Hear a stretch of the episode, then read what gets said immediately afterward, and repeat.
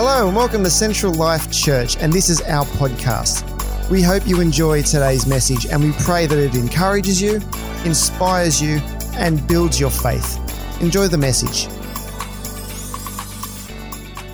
Hello, everyone. My name is Pastor Chris Ruby. This is my son Brendan. This uh, scripture verse comes from Luke chapter 9, and I'd love to read a bit to you and see what you think. Yeah, Um, tell me, I love it. It says, As they were walking along the road, a man said to him, I will follow you wherever you go. And Jesus replied, Foxes have holes and birds of the air have nests, but the Son of Man has no place to lay his head. He said to another man, Follow me. But the man replied, Lord, first let me go and bury my father. And Jesus said, Let the dead bury the, their own dead, but you go and proclaim the kingdom of God. Still another said, I will call you Lord, but first let me go back and say goodbye to my family. And then Jesus replied, No one who puts his hand to the plough and looks back is fit for the service of the kingdom of God.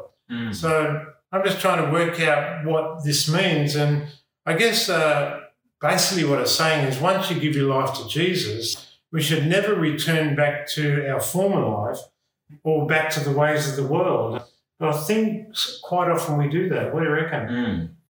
Well, it's a challenging proposition, isn't it? Because, well, yes, you know, we, we, we give our lives to God and we're, we're, we've been awakened, awoken, or awakened, what's the right term there, um, to the, the grace and the path of Him. But we're also um, imperfect, aren't we? And we're prone to sin and we're prone to, um, to fall every now and then.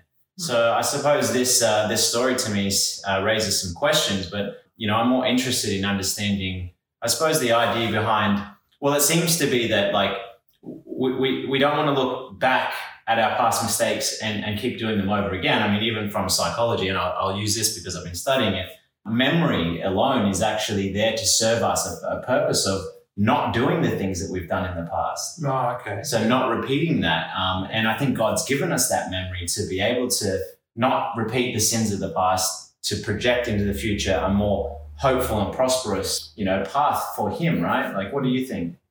I think also it's probably telling us that um, we often dwell in the past. We think of maybe our past achievements, or worse still, we think about those traumas in our life, and they seem to dictate who we are and how we live our life. Um, be it uh, a fractured self esteem, uh, a fear of a, a, number of things because that's the way our parents taught us. Uh, so, so what do you reckon about those who um, let their past dictate their future?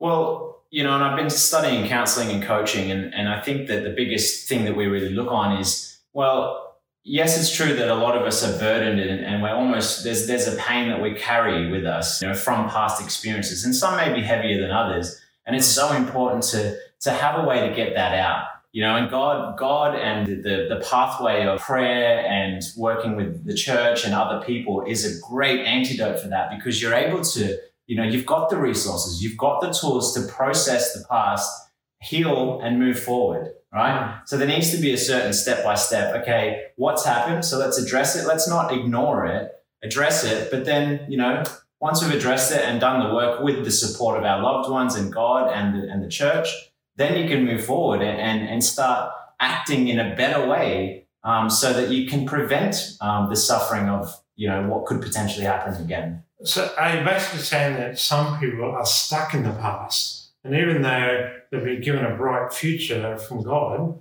and they sort of know it in their head, their heart is really stuck back in, their, their, in the past, and they're letting that dictate everything that they do. Yeah. Well, here's, here's a thought, which may be a somewhat, um, you know, harsh proposition. I think that um, being stuck in your past is, is somewhat a somewhat form of a sin because you know you mentioned God's given us a bright future. We are all very capable of such beautiful things. That's what God's plan is. Hmm. And so to deprive everyone else of it because you're stuck in your past, well, that's that to me is a sin. That's missing the mark, you know. And and we are capable. We have this beauty in us. We just need to make sure we can access it and not dwell on the past, as you say. Hmm. You know, what do you think? Yeah, well, uh, actually, I'm reminded of um, uh, Lot and his wife. Uh, you know, as they were leaving the city, or as the angels led them out, because uh, God was going to destroy this city because it was very hedonistic. But Lot looked back, Lot's wife looked back, and I'm thinking that uh, that was a downfall because she was pining for the world that she knew, and yet here was God leading her out of that world into a better future. And so she turned into a pillar of salt. Uh, and in some ways, it's like a lot of us. Um, we, we pine for the past, or we think of even the good times in the past, and we want to go back there, and that stops us from moving forward. Uh, would you agree with that? Yeah, certainly. I, th- I think um, I would probably say that the, the Western postmodern world has, has put us in a perfect uh, concoction of um, lies, I would almost say. You know, you look at the media or TV shows or, or whatever stories that are being like fed to us, that can, can make us live in the past because then there's per- perfect antidotes of products. You know, you can buy more beauty things to feel better now, or you can buy more food to eat, or drugs, or whatever your poison may be. Mm. And that's the hedonistic, um, I guess, modern Antidote. Anti- that's the hedonistic. You can feel good right now, and that's instant gratification. Yeah. But I think what God talks is talking about is the delayed gratification. If you make your sacrifices now, you can have a better future, and and that that takes work. That Mm. takes work. I know often in uh, the scriptures, uh, God is virtually saying, let go and let him do the work.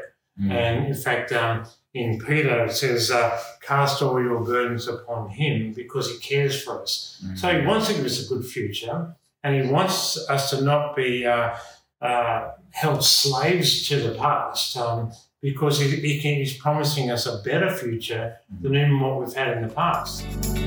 Thank you for listening, and a special thank you to those who give generously to help us continue this ministry. To support us, visit us on the web at www.centrallife.com.au or at the PayPal link in the description. To find out more about us, follow us on Facebook and you can also find us on YouTube. We'll see you next time.